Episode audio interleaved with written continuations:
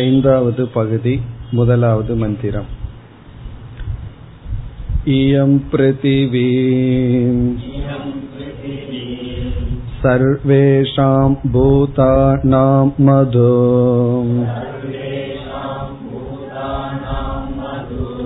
அஸ்யை ப்ருதிவ்யை சர்வாணி பூதானி மது யஸ்ச அயம் அஸ்யாம் ப்ருதிவ்யாம் தேஜோமயோ ம்ருதமய புருஷக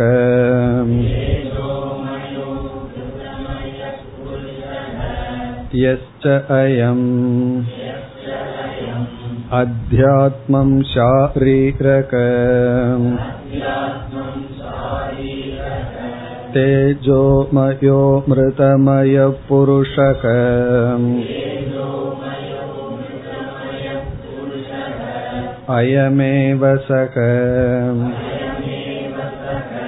யோயமாத்மா இதமம்ருதம்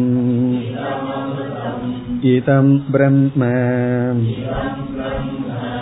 இதம் சர்வம்.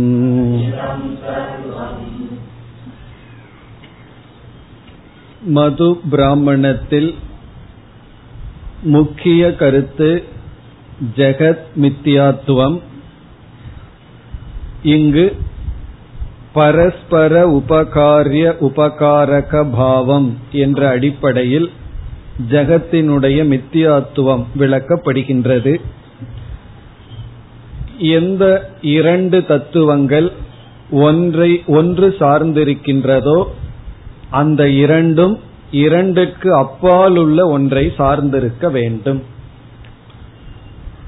இங்கு இரண்டு தத்துவங்கள் எடுத்துக்கொள்ளப்பட்டு ஒன்று அதையும் இனி ஒன்று மற்றொன்றையும் சார்ந்துள்ளது என்று நிரூபிக்கப்பட்டு, ஆகவே இந்த இரண்டுக்கும் பொதுவான அதிஷ்டானம் இருக்க வேண்டும். அந்த பொதுவான அதிஷ்டானம் பிரம்ம என்றும் சார்ந்துள்ள பொருள் இந்த பிரபஞ்சம் என்றும் சொல்லப்படுகிறது. இந்த பிரபஞ்சத்தை நான்கு கூறுகளாக பிரிக்கப்பட்டு ஒவ்வொன்றும் எப்படி ஒன்றை ஒன்று சார்ந்துள்ளது என்று கூறப்பட்டது. அதில் சர்வபூதாணி எல்லா ஜீவராசிகள் என்பது பொதுவாக எடுத்துக்கொள்ளப்பட்டது. இயம் பிருத்திவி சர்வேஷாம் பூதானாம் மது, இந்த பிருத்திவியானது எல்லா ஜீவராசிகளுக்கும் மதுவாக இருக்கின்றது, அதாவது போக்யம் அனுபவிக்கப்படுவதாக இருக்கின்றது. அப்படியென்றால் எல்லா ஜீவராசிகளும் இந்த பூமியை அனுபவிக்கின்றார்கள். அஸ்யை பிருத்திவியை சர்வாணி பூதாணி மது, பிறகு மாற்றப்படுகிறது, இந்த பிருத்திவியானது எல்லா ஜீவராசிகளையும் அனுபவிக்கின்றது. இப்பொழுது ஜீவராசிகள் மதுவாகி விட்டது. ஆகவே பூமியும் ஜீவராசிகளும் ஒன்றை ஒன்று சார்ந்துள்ளார்கள், ஒருவரை ஒருவர் அனுபவித்துக் கொள்கின்றார்கள். இப்படி சர்வபூதாணி எல்லா ஜீவராசிகள் ஜடமான பிருத்திவி தத்துவத்துடன் சேர்க்கப்பட்டது. இனி அடுத்ததாக பிருத்திவி தேவதையுடன் சேர்க்கப்படுகிறது. அதுதான் அடுத்த பகுதியில் வந்தது.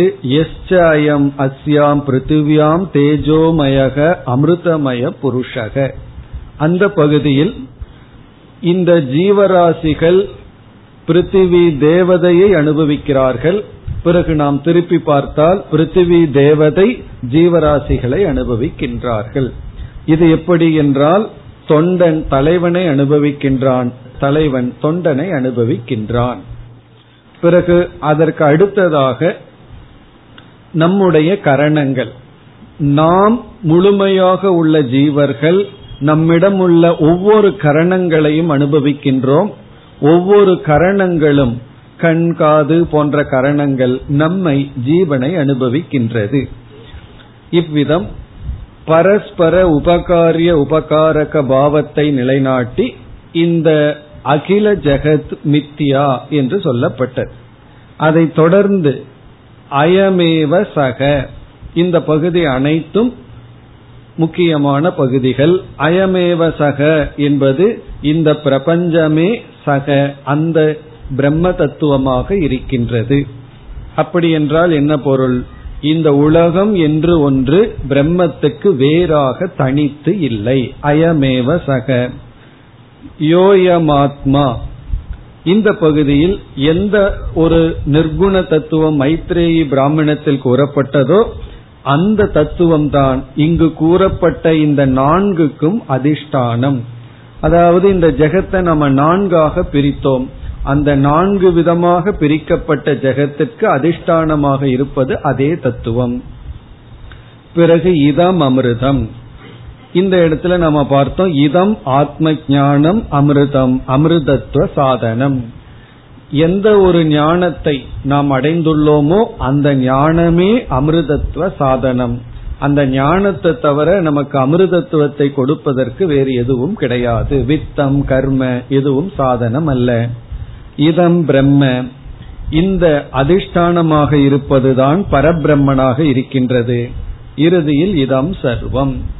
இதம் சர்வம் என்றால் இவைகள் அனைத்தும் பிரம்மனாக இருக்கின்றது, அல்லது பிரம்ம ஞானம் சர்வ பிராப்தி சாதனம். இந்த ஞானமே அனைத்தையும் அடைவதற்கு சாதனம். இப்ப இந்த கருத்து முதல் மந்திரத்துல நம்ம பார்த்த கருத்து தான் 14வது மந்திரம் வரை செல்கின்றது. அதுல விதவிதமான தத்துவங்கள் எடுத்து கொள்ளப்பட்டுள்ளது. உதாரணமாக பூமிங்கிறதுக்கு பொதுவா அக்னின்னு எடுத்துக்கொண்டால் ஜீவர்கள் அக்னியை அனுபவிக்கிறார்கள், அக்னி ஜீவர்களை அனுபவிக்கின்றது. நம்ம உஷ்ணத்தை அனுபவிக்கிறோம். இப்ப காஃபி எல்லாம் சூடா சாப்பிட்டா தான் நல்லா இருக்குன்னு நம்ம என்ன பண்றோம்? உஷ்ணத்தை அனுபவிக்கின்றோம். கடைசியில் அக்னி நம்மை அனுபவிக்கின்றது. பிறகு அக்னிங்கிற இடத்துல வெஷ்டியா இருக்கிறது வாக். வாக்க நம்ம அனுபவிக்கின்றோம், வாக்கு நம்மை அனுபவிக்கின்றது. இப்ப பேசும் சக்தி இருக்கிறதுனால அதை நம்ம அனுபவிக்கிறோம்.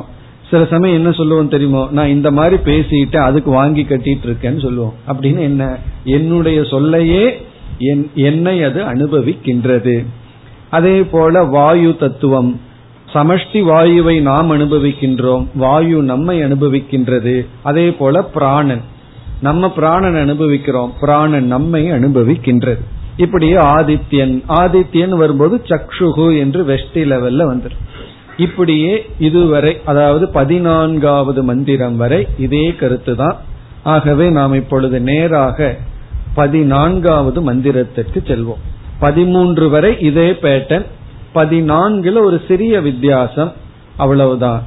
ஆகவே இப்பொழுது நாம் 14வது மந்திரத்துக்கு செல்லலாம். 1 14 வரை மது வித்யா இந்த விதத்தில் அமைந்துள்ளது. இப்பொழுது 14வது மந்திரம். அயமாத்மா சர்வேஷாம் பூதானாம் மது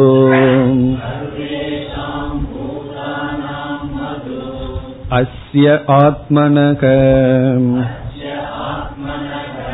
சர்வாணி பூதானி மது யஸ்ச அயம் அஸ்மின் ஆத்மனி தேஜோமயோ மிருதமய புருஷக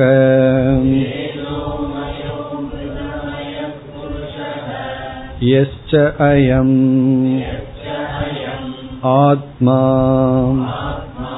தேஜோமயோ மிருதமய புருஷக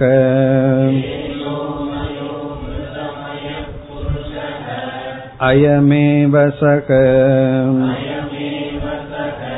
யோயமாத்மா இதமம்ருதம் இதம் பிரம்ம இதம் சர்வம்.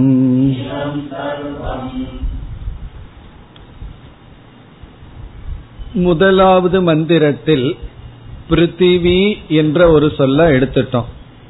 13வது மந்திரம் வரை பிருத்திவிங்கிற இடத்துல வேறு ஒரு தத்துவம் வரும். ஆதித்யக, ஆபக, அக்னிகி, வாயுகு என்றெல்லாம் வந்து கொண்டு இருக்கும்.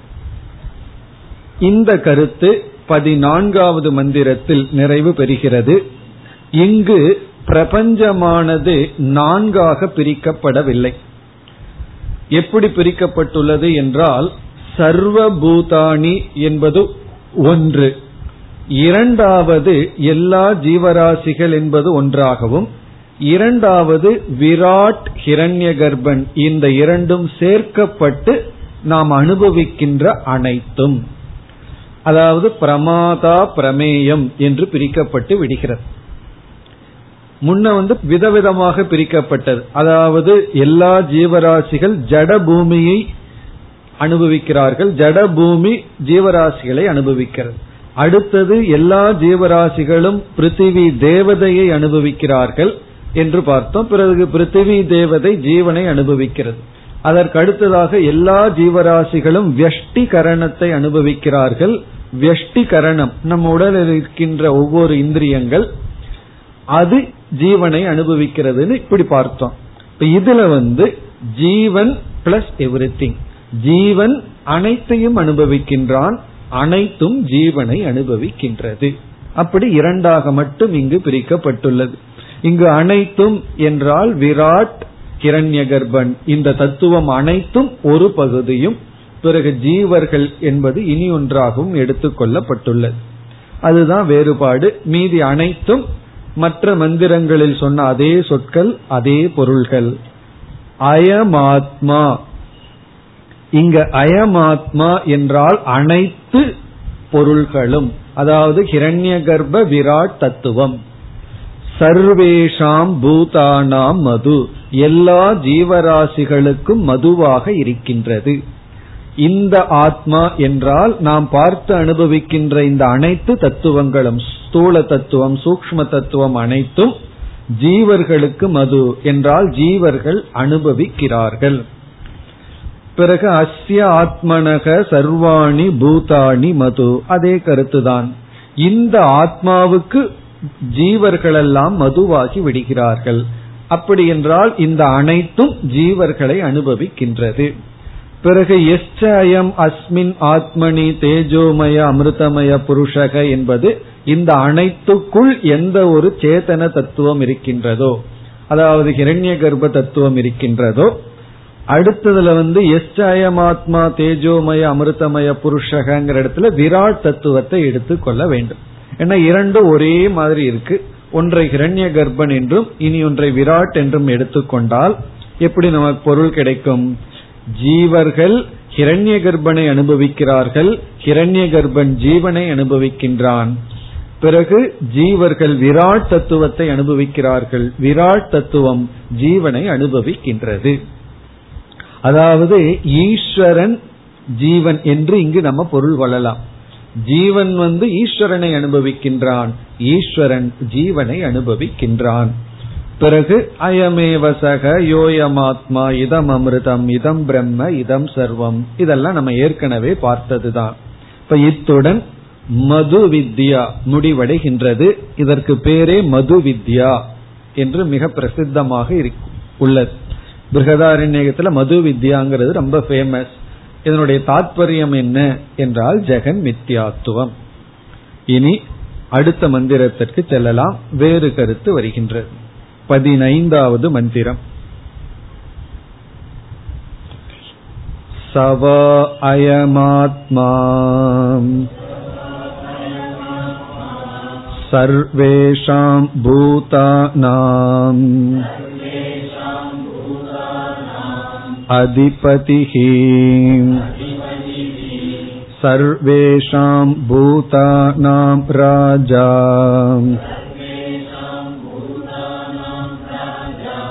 தத்யதா ரதனாபௌ சரதனேபௌ சாராஹாம் சர்வே சமர்ப்பிதாஹ ஏவமேவ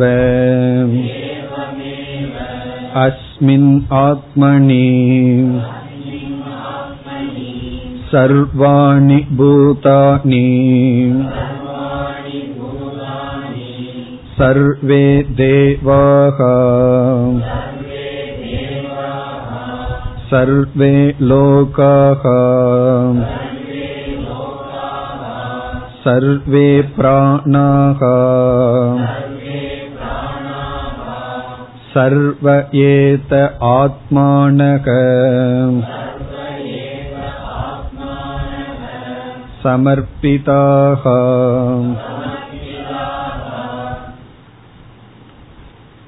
இந்த மந்திரத்தினுடைய சாரம் சர்வாத்ம பாவக, சர்வாத்ம பாவம்.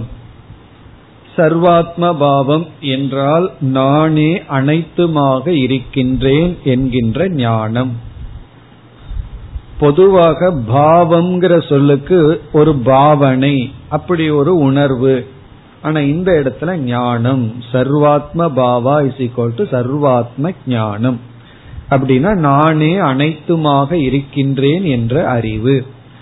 அந்த அறிவு பலன் கொடுக்கும் பொழுது நம்ம மனதிற்குள்ள அதனுடைய பலனை அனுபவிக்கின்றோம். காரணம், நாமே அனைத்தும்னு அனுபவிக்க முடியாது. இப்ப நான் தான் எல்லா ஜீவராசிகளுக்குள்ள இருக்கின்ற நானே அனைத்துமாக விளங்கி கொண்டிருக்கின்ற அறிவை நாம் அடைஞ்சு அதனுடைய பலனை அனுபவிக்கலாம். ஆனா மற்றவர்களுக்குள் இருக்கின்ற உணர்வை அனுபவிக்க முடியாது. அது அவரவர்களுடைய உபாதியில வர்ற பிராரப்தத்தினாலையும் புருஷார்த்தத்தினாலையும் வருகின்ற சுக துக்கங்கள். ஆனா நாம் அனைத்துக்குள்ளும் இருக்கின்றோம் என்கின்ற ஞானம். இதனால நமக்கு துவேஷம் நீங்கும், எத்தனையோ பலன் இருக்கின்ற. பொதுவாக அனாத்மா ஒன்றை எடுத்துக்கொண்டு அதுல நமக்கு அபிமானம் வந்தால் என்ன ஆகின்றது? அதுவாகவே நாம் ஆகி விடுகின்றோம். இப்ப நம்ம இடத்துல எத்தனையோ அனாத்மாக்கள் இருக்கின்றது. பஞ்ச ஞானேந்திரியம், பஞ்ச கர்மேந்திரியம், பஞ்ச பிராண தத்துவம், மனம், புத்தி, சித்தம், அகங்காரம், இப்படி நம்ம இடத்துல சூக்ம சரீரங்கள், பிறகு ஸ்தூல சரீரம், இப்படி எல்லாம் அனாத்மாக்கள் இருக்கு. நம்ம எந்த நேரத்துல எந்த அனாத்மாவில் அபிமானம் வைக்கிறோமோ அந்த நேரத்துல நாம அதுவாக இருக்கின்றோம். இப்ப பேசும்போது பேச்சில வாக்குங்கிற இந்திரிய அனாத்மாவில நான்கிற அபிமானம் இருந்தா நம்ம வக்தா, நான் பேசுபவன். பார்க்கும் பொழுது திரஷ்டா, கேட்கும் பொழுது ஸ்ரோதா, அப்படி நம்ம இருக்கோம். அப்ப நம்ம எப்படிப்பட்டவர்களா இருக்கோம் என்று பார்த்தால், எந்த அனாத்மா பகுதியில அபிமானம் வைக்கிறோமோ அந்த நேரத்தில் அதுவா இருக்கிறோம். பிறகு அதுவா இல்லை, அதுல இருந்து அபிமானத்தை எடுத்து கொண்டால். ஆகவே நாம் யார் அப்படிங்கிறது எதிலிருந்து தெரிகிறது? எதுல அபிமானம் வச்சிருக்கிறோமோ அதுதான் நாம். எந்த பகுதியை நான் நினைக்கிறனோ அந்த பகுதியாத்தான் நான் இருக்கின்றேன். ஸ்தூல சரீரத்தில் இருக்கிற அபிமானத்தை விட்டுட்டு நம்ம மனோமய கோஷம், விஞ்ஞானமய கோஷத்துல அபிமானம் வச்சா அந்த கோஷத்துல நான் இருக்கின்றேன். அப்ப ஸ்தூல சரீரத்தில் இருக்கின்ற சுகதுக்கம் எல்லாம் நம்மை பாதிப்பதில்லை. இது அனாத்மா விஷயத்துல நமக்கு தெரிஞ்சது. ஆக்சுவலி இது ஒரு திருஷ்டாந்தம், எக்ஸாம்பிள். நாம எந்த அனாத்மா பகுதியில அபிமானம் வச்சிருக்கிறோமோ அந்த பகுதியில நம்ம பாதிக்கப்பட்டு அதுவாகவே நம்ம இருக்கோம். இனி ஞானியை எடுத்துக்கொள்வோம். ஞானி எதுல நான்கிற அபிமானம் வைத்துள்ளான் என்றால், ஞானி பிரம்மன் அப்படிங்கிற ஒரு தத்துவத்துல அகங்கிற புத்தியை வைத்துள்ளான். இப்ப அகம் பிரம்ம அஸ்மி, இது ஞானியினுடைய நிலை. நாம எப்படி அஞ்ஞான அவஸ்தையில எந்த பகுதியான அனாத்மாவை நான் நினைக்கிறோமோ அந்த நேரத்துல அதுவாகவே நாம் இருக்கிறோமோ, அதே போல ஞானி பூர்ணமான பிரம்மன் நான் நினைக்கும் பொழுது, அப்ப ஞானியை நம்ம என்னன்னு சொல்லி ஆகணும்? ஞானி பிரம்மன், அப்படித்தான் சொல்லணும். காரணம் என்ன? நான் வாக்குல அபிமானம் வச்சா வக்தா பேசுபவன், காதுல அபிமானம் வச்சா ஸ்ரோதா கேட்பவன். அப்ப ஞானி பிரம்மத்துல அபிமானம்னு சொல்றதை விட ஞானத்தோடு நான் பிரம்மன் அவன் நினைக்கும் பொழுது, தன்னுடைய உண்மையான அகம் பிரம்மன் தான் அப்படின்னு புரிந்து கொள்ளும் பொழுது, அப்ப ஞானி யார் அப்படின்னு சொன்னா ஞானி பிரம்மன். அப்ப இங்க என்ன ஆகுது, பிரம்மன் ஞானியும் ஈக்குவேட் ஆயிடுறாங்க. ஞானி யாருன்னா பிரம்மன். இனி பிரம்மத்துக்கு என்ன லட்சணமோ அது யாருடைய லட்சணம் ஆகி விடுகிறது, அது ஞானியினுடைய லட்சணம் ஆகி விடுகிறது. இப்ப பிரம்மத்துக்கு என்னென்னலாம் இலக்கணம் கொடுக்கிறோமோ அதெல்லாம் ஞானியினுடைய லட்சணம். இப்ப பிரம்மன் உலகத்திற்கு ஆதாரம் என்று சொல்வதை ஞானி இந்த உலகத்திற்கு ஆதாரம். பிரம்மன் பூர்ணம்னு சொன்னா ஞானி பூரணம். பிரம்மனே அனைத்துமாக இருக்கிறது இஸ் ஈக்வல் டு ஞானியே அனைத்துமாக இருக்கின்றார். அப்படி நமக்கு வருகின்றது. இப்ப பிரம்மத்தினுடைய லட்சணம் ஞானியினுடைய லட்சணம் ஆகிறது. இதுக்கு எக்ஸாம்பிள் என்ன பார்த்தோம், ஒரு அனாத்மா தத்துவத்தினுடைய லட்சணம் அதை அபிமானிப்பவனுடைய லட்சணம் ஆகி விடுவது போல, எந்த அனாத்மா பகுதியை நான் அபிமானிக்கின்றேனோ அந்த அனாத்மாவினுடைய லட்சணம் சொரூபம் என்னுடைய சொரூபம். ஸ்தூல சரீரம் நான் சொல்லிட்டேன்னா இந்த ஸ்தூல சரீரம் எப்ப பிறந்ததோ அது என்னுடைய பிறப்பு, அதுக்கு என்ன வயசோ அது என்னுடைய வயசு, எப்ப இறக்க போகுதோ அது என்னுடைய மரண காலம், அது என்னுடைய சொரூபம். அதே போல பிரம்மன் நான் சொன்னா பிரம்மத்தினுடைய சொரூபம் என்னுடைய சொரூபம், அதாவது ஞானியினுடைய சொரூபம். இந்த மந்திரத்தில் என்ன செய்யப்பட்டுள்ளது என்றால், சர்வாத்ம பாவம் அனைத்துமே பிரம்மனாக அனைத்துக்கும் அதிபதியாக தானே அனைத்துமாக இருப்பது பிரம்மன் சொல்வதற்கு பதிலா ஞானி என்று இங்கு சொல்லப்படுகிறது. ஞானியே அனைத்திற்கும் ஆதாரம், ஞானிதான் இந்த பிரம்மன். அப்படிங்கிற விதத்துல பிரம்மத்துக்கு என்ன லட்சணம் சொல்லுவோமோ பிரம்மன் சர்வம் சொல்றதுக்கு பதுவா இங்கு ஞானி சர்வம் என்று சொல்லப்படுகிறது. பொதுவா பிரம்மத்தை தான் நம்ம சர்வம்னு சொல்லுவோம், இங்கு ஞானிய சர்வம்னு சொல்லப்படுகிறது. அந்த பிரம்மன் மாயைய தனக்குள்ள வச்சுட்டு ஈஸ்வரன் அப்படின்னு வெளிப்பட்டுள்ளார். இப்ப இந்த மந்திரத்துல என்ன சொல்லப்பட்டதுன்னா, ஞானி மாயையை தன் வசத்துல வச்சுட்டு ஈஸ்வரனாக வெளிப்பட்டுள்ளார். அப்ப ஞானிதான் ஈஸ்வரன், ஞானியிடம்தான் அனைத்தும் சார்ந்துள்ளது, ஞானியே அனைத்துமாக இருக்கின்றான். இது ஞானியினுடைய மனதில் இருக்கிற ஞானம் அது இங்கு விளக்கப்படுகிறது. இப்ப ஞானி தன்னை என்ன நினைப்பான், தன்னை எப்படி பார்ப்பான்னு சொன்னா நானே இப்படி இருக்கின்றேன். இதுக்கு பேரலல் மந்திரம் வேண்டும் அப்படின்னு சொன்னா அகம் விருக்ஷஸ்ய ரேரிவா, அதே தான் இங்கு இவ்விதம் சொல்லப்பட்டுள்ளது. எப்படி திரிசங்கு ஞானத்தை அடைஞ்சிட்டு அகம் நான் விருக்ஷஸ்ய ரேரிவா, இந்த விருட்சமான சம்சாரத்திற்கு ஆதாரம், கீர்த்தி பிருஷ்டம் கிரேரிவ, என்னுடைய புகழ் மலையை உச்சியை தாண்டி உள்ளது என்று ஞானம்ங்கிற நிலையில பேசுகிறாரோ அதுதான் இங்கு சொல்லப்பட்டுள்ளது. ஆகவே இங்கு ஞானி அனைத்துமாக ஈஸ்வரனாக அனைத்துமாக இருக்கின்றான். ஞானி தானே அனைத்தும் என்று உணர்கின்றான், அதுதான் இங்கு வந்துள்ளது. இப்ப இங்க சர்வாத்ம பாவம் பிரம்மன் சர்வம்ங்கிறதுக்கு பதிலா ஞானி சர்வம், அதுதான் சாராம்சம். இப்பொழுது மந்திரத்திற்குள் சென்றால், ச வா அயம் சக வை அயம், அயம் ஆத்மா. இங்கு சக வை அயம் ஆத்மாங்கிற சொல் ஞானியை குறிக்கின்றது. சக ஞானி, சகன அந்த ஞானி, அவன் அவன் வித்வான் ஆத்ம ஞானி. அயம் ஆத்மா, ஆத்மாவாக இருக்கின்ற ஞானி, ஆத்மாவாக தன்னை உணர்ந்த ஞானி அயம் ஆத்மா.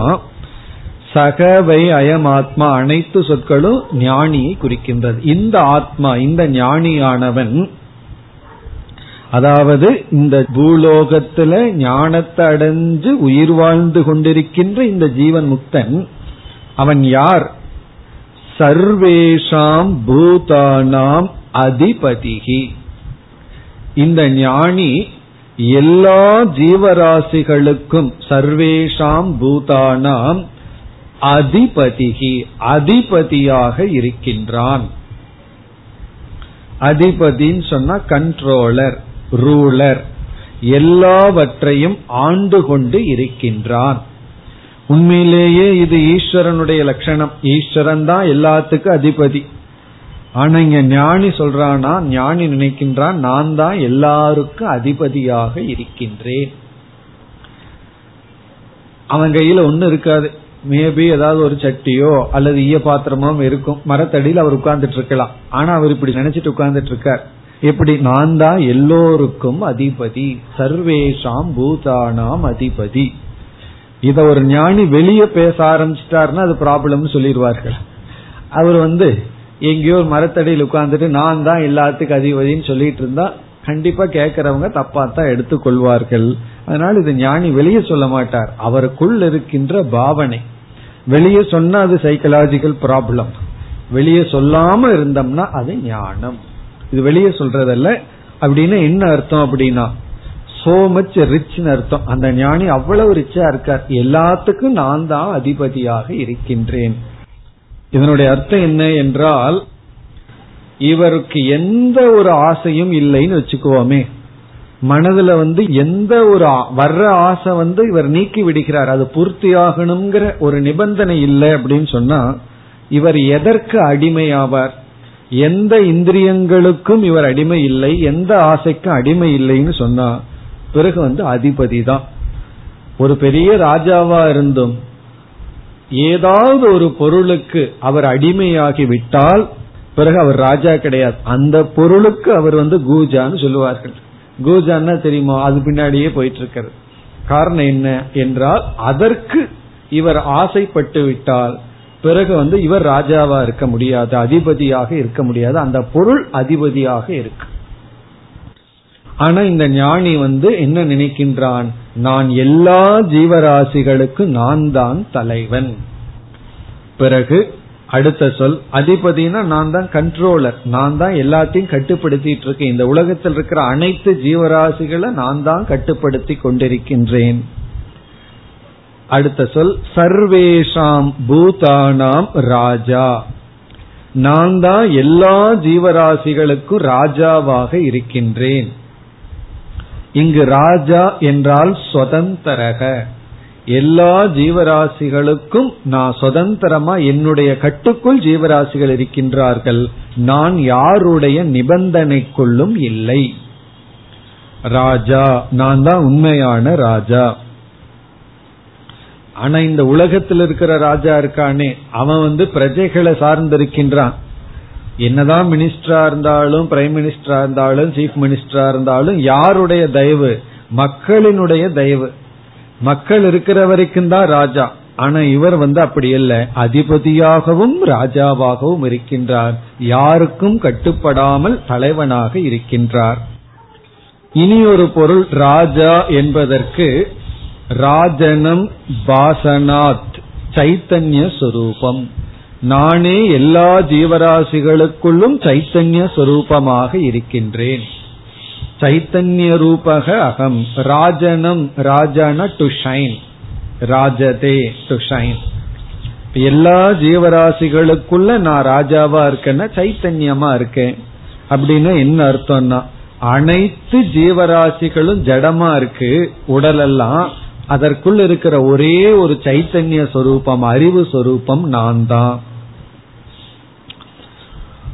பிறகு அடுத்த சொற்கள், அடுத்த பகுதியெல்லாம் நானே அனைத்துக்கும் உபாதானமா இருக்கேன், நானே அனைத்துமாகவும் இருக்கின்றேன். எல்லாத்துக்கும் உபாதானம் அப்படின்னு என்ன? நானே அனைத்துமாக இருக்கின்றேன், அனைத்தும் என்னிடமே கோர்க்கப்பட்டுள்ளது. என்ன சார்ந்து, என்ன மையமா வச்சுதான் அனைத்துமே இருக்கிறது. நான் இல்லை அப்படின்னு சொல்லிட்டா எதுவுமே இல்லை, அந்த கருத்து சொல்லப்படுகிறது. அதாவது நானே உபாதான காரணம், நான் தான் உபாதான காரணம். இதற்கு முன்னாடி இரண்டு சொற்களும் நான் நிமித்த காரணம், என்னுடைய நிமித்தத்துல எல்லா ஜீவராசிகளும் கட்டுண்டிருக்கின்றார்கள். சைத்தன்யமா நான் நிமித்த காரணமா இருக்கேன், ராஜாங்கிறதுக்கு சைத்தன்ய சொரூபம்னா நானே நிமித்த காரணம், இனி நானே உபாதான காரணம். எதை போல? என்னையே அனைத்தும் சார்ந்துள்ளது. எதை போல? ஒரு எக்ஸாம்பிள் வருகிறது, தத்யதா. தத்யதா என்றால் எவ்விதம், த்தினுடைய மையம், ஹப் என்று சொல்லப்படுகிறது, மைய பகுதி.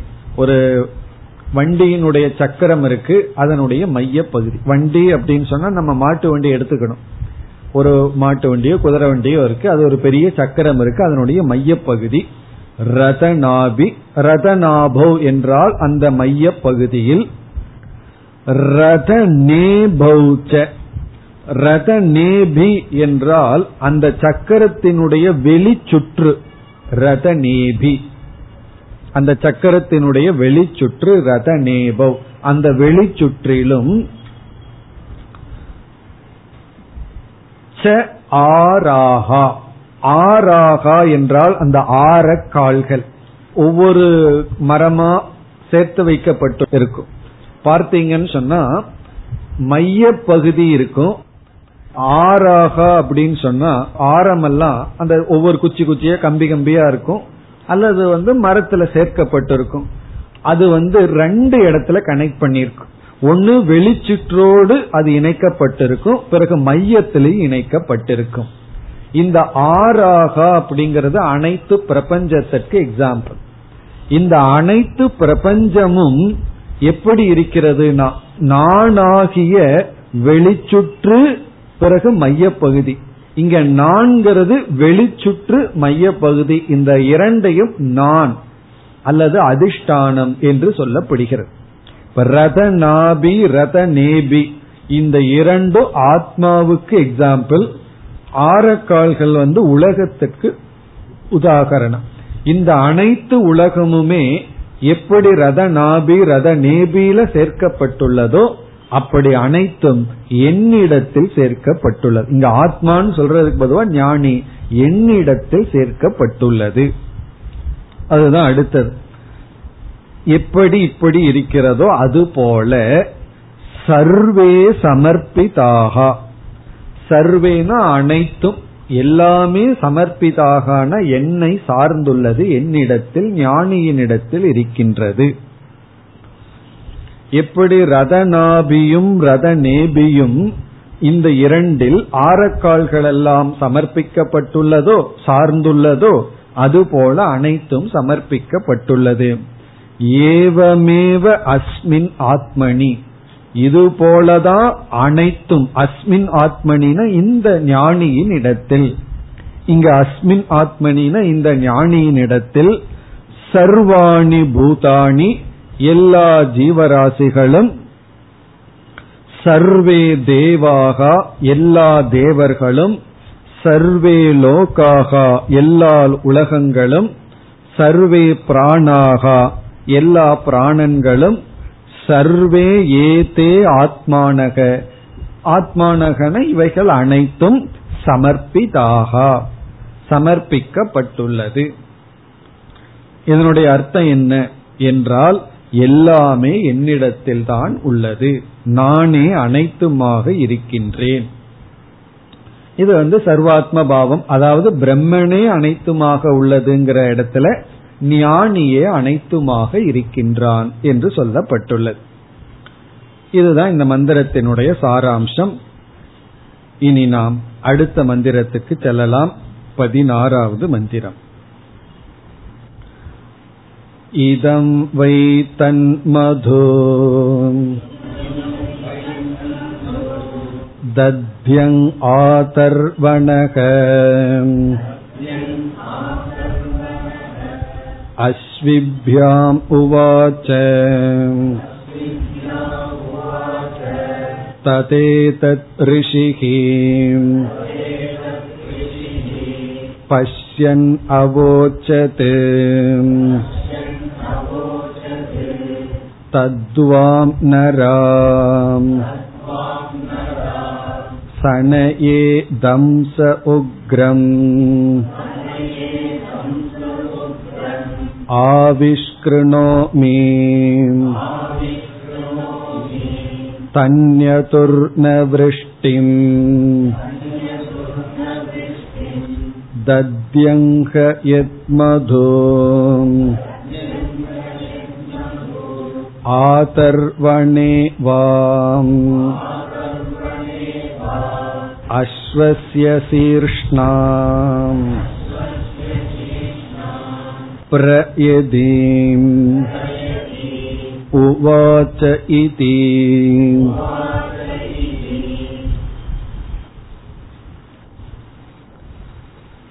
பதினாறு பதினேழு இந்த இரண்டு மந்திரங்களில் மது வித்யா ஸ்துதி செய்யப்படுகிறது. மது வித்யா ஸ்துதி, இந்த ஞானத்தினுடைய பெருமை மது வித்யா ஸ்துதி. அதாவது எந்த ஒரு அடிப்படையில் ஜெகத்தினுடைய மித்தியாத்துவம் விளக்கப்பட்டதோ அந்த அடிப்படையை தான் மது வித்யான்னு சொல்றோம். மது வித்யா என்றால் எந்த ஞானத்தின் மூலமாக ஜெகத்தானது பொய்யாக்கப்பட்டதோ அதுதான் மது வித்யா. இந்த மது வித்யினுடைய பெருமையானது இந்த இரண்டு மந்திரங்களில் பேசப்பட்டுள்ளது. இனி எப்படி, எந்த விதத்தில் மது வித்யா ஸ்துதிக்கப்பட்டுள்ளது, பெருமை பேசப்பட்டுள்ளது என்று பார்த்துவிட்டு மந்திரத்திற்குள் செல்லலாம். இங்கு முதலில் மது வித்யாவினுடைய குரு அறிமுகப்படுத்தப்படுகிறது. யார் இந்த மது வித்யை கொடுத்தார்கள்? தத்யங் ரிஷிஹி.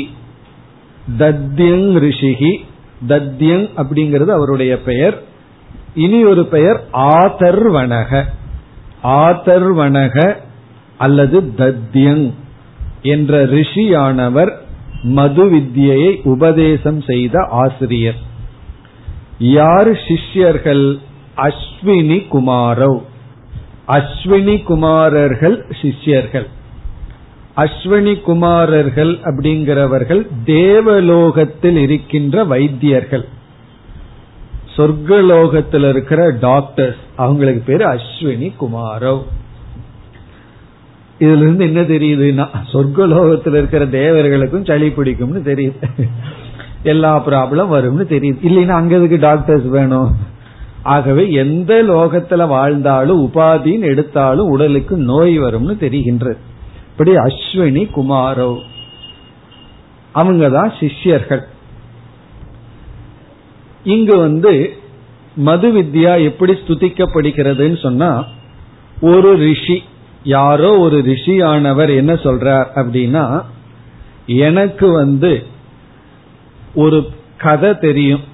என்ன கதை அப்படின்னு சொன்னா, இந்த மது வித்யா எப்படி இந்த குருவானவர் தத்யங் ஆதர்வணக ரிஷி அஸ்வினி குமாரர்களுக்கு சொன்னார் அப்படிங்கிற ஸ்டோரி எனக்கு தெரியும், அந்த கதை எனக்கு தெரியும்.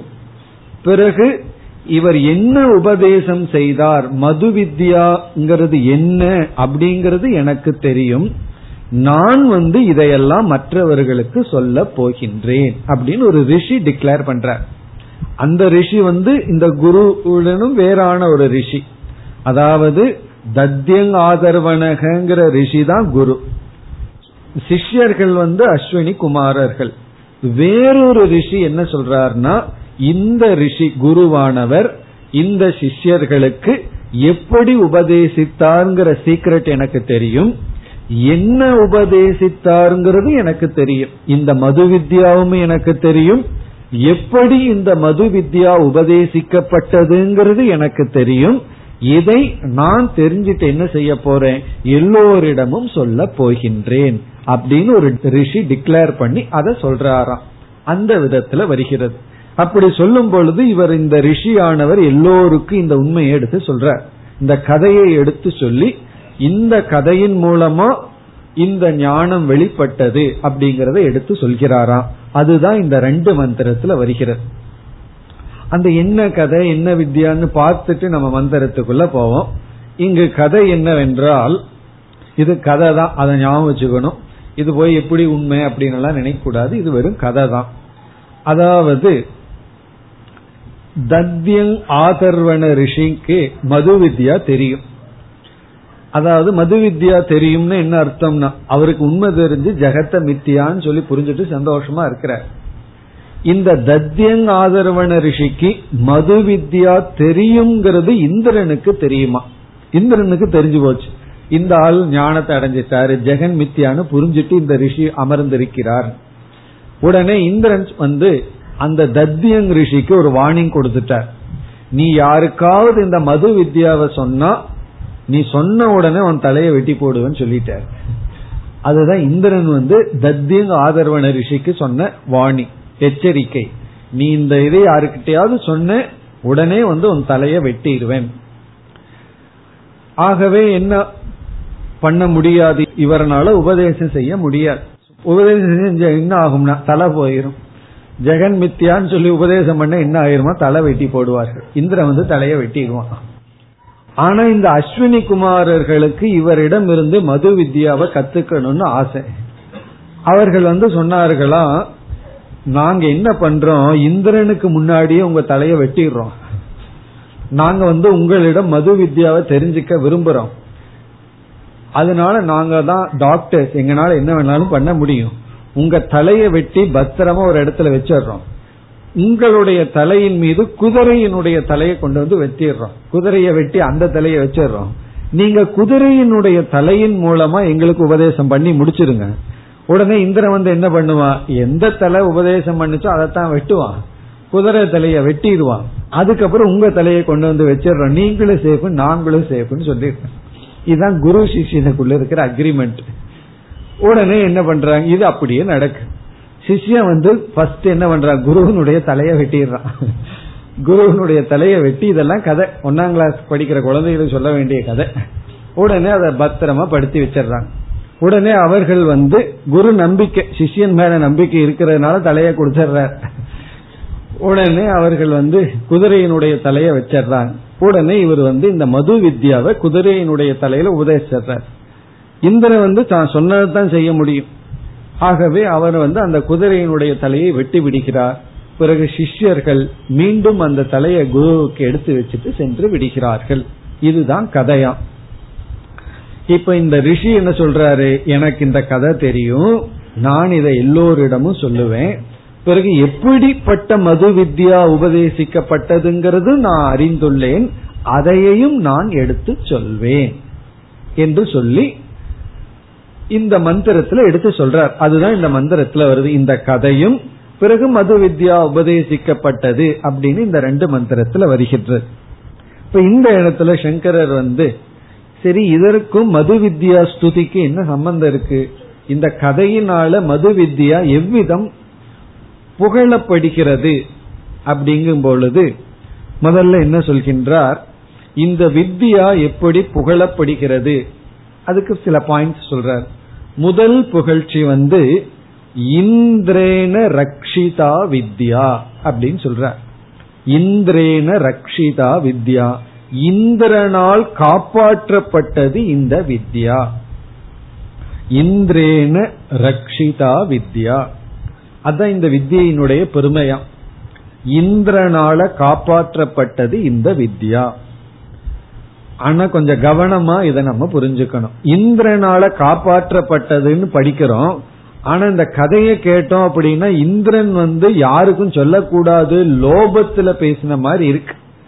ஆனா நம்ம தாற்பயம் எப்படி புரிந்து கொள்ள வேண்டும் அப்படின்னு சொன்னா, இந்திரன் வந்து இந்த ஞானத்தை தகுதியானவர்களுக்கு தான் கொடுக்கணும், தகுதி அற்றவர்களுக்கு வந்து நம்ம இதை கொடுக்க கூடாதுன்னு சொல்லி இந்திரனாலும் கூட இந்த ஞானத்திற்கு அவ்வளவு மதிப்பு கொடுக்கப்பட்டது. ஏன்னா இந்த இந்திரன் வந்து தேவலோகத்துக்கே தலைவன், அவ்வளவு பெரிய தலைவனும் கூட எதை ரெஸ்பெக்ட் பண்ணான்னா இந்த ஞானத்திற்கு முக்கியத்துவம் கொடுத்தான்.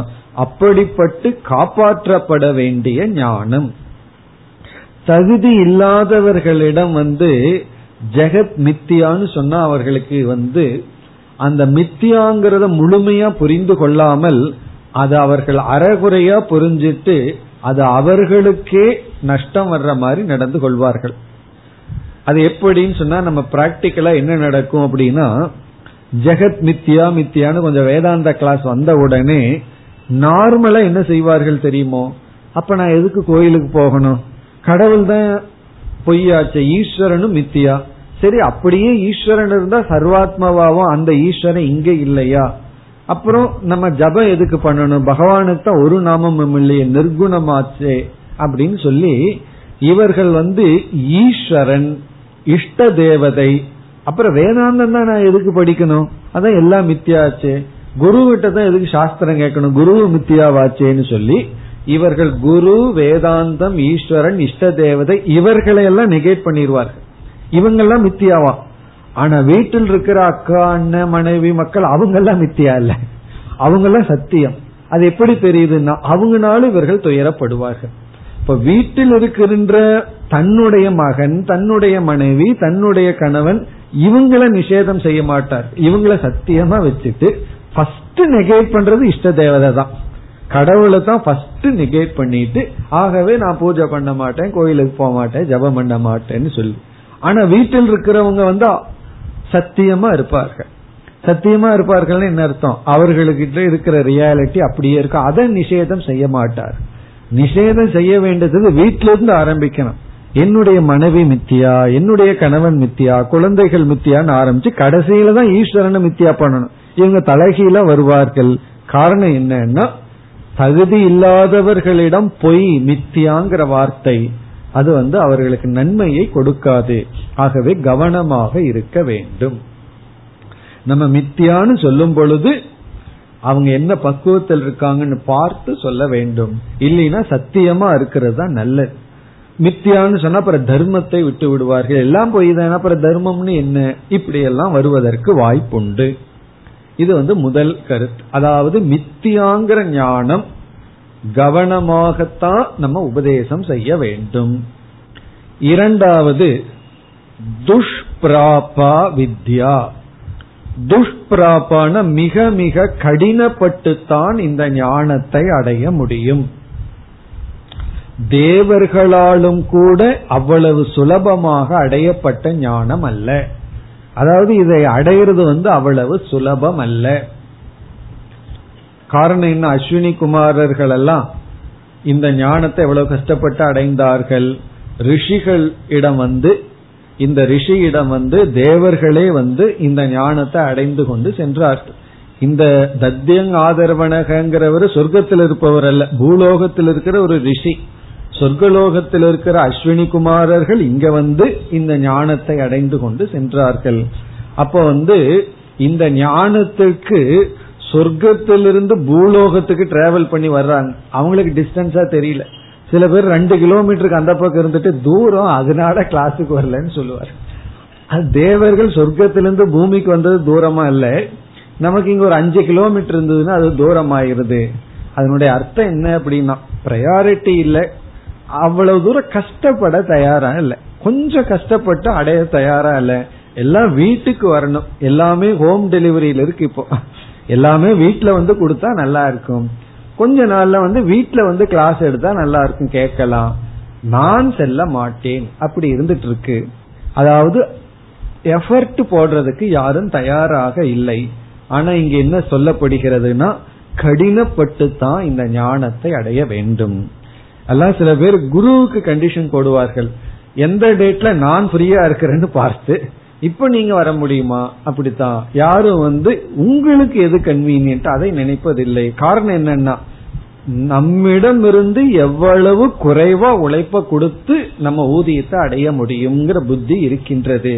அது இருக்கிற வரைக்கும் இந்த ஞானத்தை அடைய முடியாது. நம்ம எஃபர்ட் போடணும், நம்ம தான் கஷ்டப்பட்டு இந்த ஞானத்தை அடைய வேண்டும். அது இங்கு சொல்லப்படுகிறது. பிறகு அடுத்ததாக கர்ம நிரபேக்ஷா வித்யா. இது ஒரு ஸ்துதி. கர்ம நிரபேக்ஷா வித்யா. இப்ப இங்கு என்ன சொல்லப்படுகிறது என்றால் வேற எந்த ஒரு ஞானத்தை அடையணும்னாலும் நம்ம ஏதாவது ஒரு வித்தம் கொடுத்து தான் அடைய முடியும். எதையாவது ஒண்ணு கொடுக்கணும். வித்தம் நமக்கு வேணும், பணம் வேணும், உழைப்பு வேணும். பிறகு அந்த ஞானம் நேரடியா நமக்கு பலனை கொடுக்காது. ஆனா இந்த ஞானம்தான் வித்தம் இல்லாமல், பொருள் இல்லாமல் அடையக்கூடிய ஞானம். பிராக்டிகலி உண்மைதான். கீத கிளாஸ் எல்லாம் நீங்க போகணும்னா கம்ப்யூட்டர் கிளாஸ் மாதிரி எல்லாம் சார்ஜ் பண்ணிட்டு இருக்க மாட்டாரு. கம்ப்யூட்டர் கோர்ஸ்னா எவ்வளவு சார்ஜ் பண்ணிக்கிறார்கள். அப்படி இந்த ஞானத்துக்கு வித்தம் வேண்டாம். ஒரு சிஷ்யன் குருவிடம் வந்தா நான் இந்த ஞானத்தை உனக்கு சொல்லிக் கொடுக்கணும் அப்படின்னு சொன்னா நீ ஒரு கிளாஸுக்கு 500 ரூபாய் ஃபீஸ் கொடுக்கணும்னு எதிர்பார்க்க மாட்டார். அப்படி சொன்னார்னா அது குருவும் அல்ல, வர்றவன் சிஷ்யனும் அல்ல. ஆனா சில பேர்த்துக்கு ஃபீஸ் கொடுத்து போனா தான் ஒரு ரியாலிட்டியே கிடைக்குது. சும்மா சொல்லி கொடுக்கறாங்களா, அப்ப அதுல ஸ்டஃப் இருக்காதுன்னு முடிவு செய்து விடுகிறார். இந்த ஞானத்துக்கு ஒரு சிஷ்யன் வருகின்றான்னு சொன்னா உத்தமமான குரு எதை எதிர்பார்ப்பான்னா வைராகியம் இருக்கா, முமுட்சுத்துவம் இருக்கா, அதுதான் பீஸ். முமுட்சுத்துவம் இருக்கா, வைராகியம் இருக்கான்னு பாப்பார். அப்படி இருந்தால் அங்கு தகுதி உண்டு. எவ்வளவுதான் கோடி ரூபாய் செல்வம் இருந்தும் வைராகியமும் முமுட்சுத்துவம் இல்லை என்றால் குரு சொல்லி கொடுக்க மாட்டார். இல்லையே சில ராஜாக்கள் எல்லாம் அல்லது சில பேர் செல்வத்தோட போய் படிச்சாருங்களேன்னா அவங்கள நம்ம குருன்னு எடுத்துக்க முடியாது, இவங்களை நம்ம சிஷ்யர்கள்னு எடுத்துக்கொள்ள முடியாது. சரியான குரு சரியான சிஷ்யன்னு சொன்னா வித்தத்தை வைத்து கொண்டு ஞானத்தை அடைய முடியாது. வைராகியம், முமுட்சுத்துவம், ஆர்வம், தகுதி, அதன் அடிப்படையில தான் இதை அடைய முடியும். ஆகவே கர்ம நிரபேக்ஷாங்கிற இடத்துல சங்கரர் வித்த நிரபேக்ஷான்னு சொல்றார். இது பணம் இல்லாமல் அடையக்கூடிய ஞானம். பணம் இல்லாம அடைஞ்சா அதுல பிரயோஜனம் இருக்குவான்னு நினைப்பார்கள். பணத்தோட அடையிறது பார்த்தீங்கன்னு சொன்னா எவ்வளவு ஃபீஸ்ங்கிறது எவ்வளவு ரிட்டர்ன்ங்கிற அடிப்படையில. இப்ப மெடிக்கல் காலேஜ் சீட்டுக்கு இவ்வளவு ஃபீஸ்னா அதுக்கப்புறம் எவ்வளவு ரிட்டர்ன்ங்கிற அடிப்படையில. அதே போல நம்மளுடைய அறிவுக்கு எவ்வளவு கொடுத்து வாங்குறோம்னா அதற்கு பிறகு அந்த அறிவு எவ்வளவு பிரயோஜனத்தை நமக்கு கொடுக்கும்னு சொல்லி இது நம்மையே கொடுத்து வாங்குற வித்யா. இதனுடைய விலை மதிக்க முடியாது. நம்ம லோக்கல் கரன்சில எல்லாம் இதை நம்ம பேச முடியாது. இனி இறுதியா பிரயோஜனத்தை சொல்றார். ஆத்ம ரதி ஹேது வித்யா. ஆத்ம ரதி ஹேது வித்யா என்றால் இந்த வித்யா நம்மிடத்திலேயே நம்மை திருப்திப்படுத்த கூடியது, நம்மிடத்திலேயே நம்மை திருப்திப்படுத்த காரணமாக இருப்பது இந்த வித்யா. அது எப்படி தெரியுதுன்னா தேவர்களுக்கு இல்லாத சுகம் கிடையாது. ஆனாலும் அவர்கள் ஏன் இந்த ஞானத்தை நாடி வந்தார்கள்னா என்னதான் வெளி சுகம் இருந்தாலும் ஆத்ம ரதி இல்லை அப்படின்னா திருப்தி கிடையாது. என்னிடத்துல நான் சந்தோஷத்தை அடையல அப்படின்னா எவ்வளவுதான் சுக சூழ்நிலை வெளியே இருந்தாலும் அதனால என்னுடைய மனம் திருப்தி அடையாது. ஆகவே தேவர்கள் முதல் கொண்டு இந்திரன் முதல் கொண்டு அவன் இந்த ஞானத்தை நாடி வந்தார்கள்ங்கிறதுல இருந்து என்ன தெரியுதுன்னா எந்த வெளி சூழ்நிலையினாலும் ஒருத்தன் திருப்தி அடைய மாட்டான். அவன் திருப்தி ஆத்மாவனாலதான் அடையணும், தன்னிடத்தில் அடைய வேண்டும். இந்த வித்யாவை தேவர்கள் முதல் கொண்டு வந்துள்ளார்கள்னு சொன்னா அவர்களுக்கு இறுதியில நாடுவது தன்னிடத்துல சுகத்தை தான். அதாவது வெளி சூழ்நிலை ஒருத்தனுக்கு இன்பத்தை கொடுக்கற மாதிரி இருக்குதுன்னு நம்ம பாக்கிறோம். ஒருவனுக்கு கடன் தொல்லை இல்ல, பணம் ரொம்ப இருக்கு, உடல் ஆரோக்கியம் இருக்கு, எந்த பொருளை வேண்டுமானாலும் அனுபவிக்கலாம், ஒரு வாகனங்களோ வீடோ எல்லாம் இருக்கு, பதவி எல்லாமே அவனுக்கு இருக்கு. உடனே நம்ம என்ன நினைக்கிறோம், அவன் கொடுத்து வச்சவன் புண்ணியம் பண்ணி இருக்கான் அப்படின்னா நினைச்சிட்டு இருக்கோம். ஆனா இங்க என்ன தெரியுதுன்னா தேவர்களுக்கு எந்த விதத்திலும் வெளி சூழ்நிலையில கஷ்டம் இல்லை, இருந்தாலும் சம்சாரிகளாக இருந்துள்ளார்கள். காரணம் என்னன்னா அவர்களுக்குள் அவர்களை திருப்தி அடைய முடியாது. இப்ப இந்த வித்யாதான் திருப்தியை கொடுக்க முடியும். இத புரிஞ்சுட்டோம் அப்படின்னா நம்ம பொறாமைங்கிறது ஒண்ணு நம்ம நீக்கலாம். காரணம் என்ன, வெளியிருக்கிற சில அனாத்மாக்கள் ஒருத்தனிடம் நல்லா இருந்தா பொறாமப்படுறோம். நம்ம ஏன் பொறாமப்படுறோம்னா ஏதோ அந்த பொருள்கள் எல்லாம் அவனை திருப்திப்படுத்திடுதுன்னு நினைக்கிறதுனால. ஆனா எந்த பொருள் அவனிடம் இருக்கோ அது அவனை திருப்திப்படுத்தாதுன்னு புரிஞ்சிட்டோம்னா அந்த பொருளை பிரிச்சு நம்ம பொறாமப்பட மாட்டோம். காரணம் என்ன, அந்த பொருள் என்னிடத்துல வந்தாலும் எனக்கு அது திருப்தியை கொடுக்காது. இப்ப என்ன திருப்தியை கொடுக்கணும்னா ஞானம் ஒன்றுதான். இப்படி ஞானத்தினுடைய பெருமையெல்லாம் இந்த கதையில் சொல்லப்படுகின்றது. ஆகவே இந்த கதையை விட்டுட்டு ஞானத்தினுடைய பெருமையை தான் புரிந்து கொள்ள வேண்டும். இனி நாம் மந்திரத்திற்கு செல்லலாம். இப்ப முதல் வரியில குரு சிஷ்யன் வரவில்லை, ஒரு ரிஷி சொல்றார் எனக்கு இது தெரியும், இந்த மது வித்யா யாரு யாருக்கு உபதேசிச்சதுன்னு எனக்கு தெரியும், அதை நான் சொல்ல போகின்றேன் அப்படின்னு ஒரு ரிஷி சொல்கின்றார். இப்ப மந்திரத்திற்குள் சென்றால் இதம் வை தன்மது. இப்ப இதம் தது இதம் மது அப்படின்னா இந்த மது வித்யா. மது இதம் தத் மது அப்படின்னா இந்த மது வித்யா. தத்யங் ஆதர்வணக, தத்யங் அப்படிங்கிறது அவருடைய பெயர். தத்யங் ஆதர்வணக அந்த ரிஷிக்கு ஒரு பெயர். அஸ்விபியாம் உவாச்ச, இங்க வந்து குரு, குரு யார் அப்படின்னா தத்யங் ஆதர்வணக அஸ்விபியாம் என்றால் அஸ்வினி குமாரர்களுக்கு உபதேசம் செய்துள்ளார். ததேதத் ரிஷிஹி பஷ்யன், இதை அறிந்த ஒரு ரிஷி. ததேதத் அப்படின்னா இதை, பஷ்யன் என்றால் அறிந்த ரிஷிகி ஒரு ரிஷி. இவர் குரு அல்ல, இந்த ரிஷி குரு அல்ல. அதாவது தத்யங் ஆதர்வணக என்ற ரிஷி அஸ்வினி குமாரர்களுக்கு உபதேசித்தார். இதை அறிந்த ஒரு ரிஷி, இந்த உண்மையை அறிந்த ஒரு ரிஷி பஷ்யன். பஷ்யன் இதை அறிந்த ஒரு ரிஷி.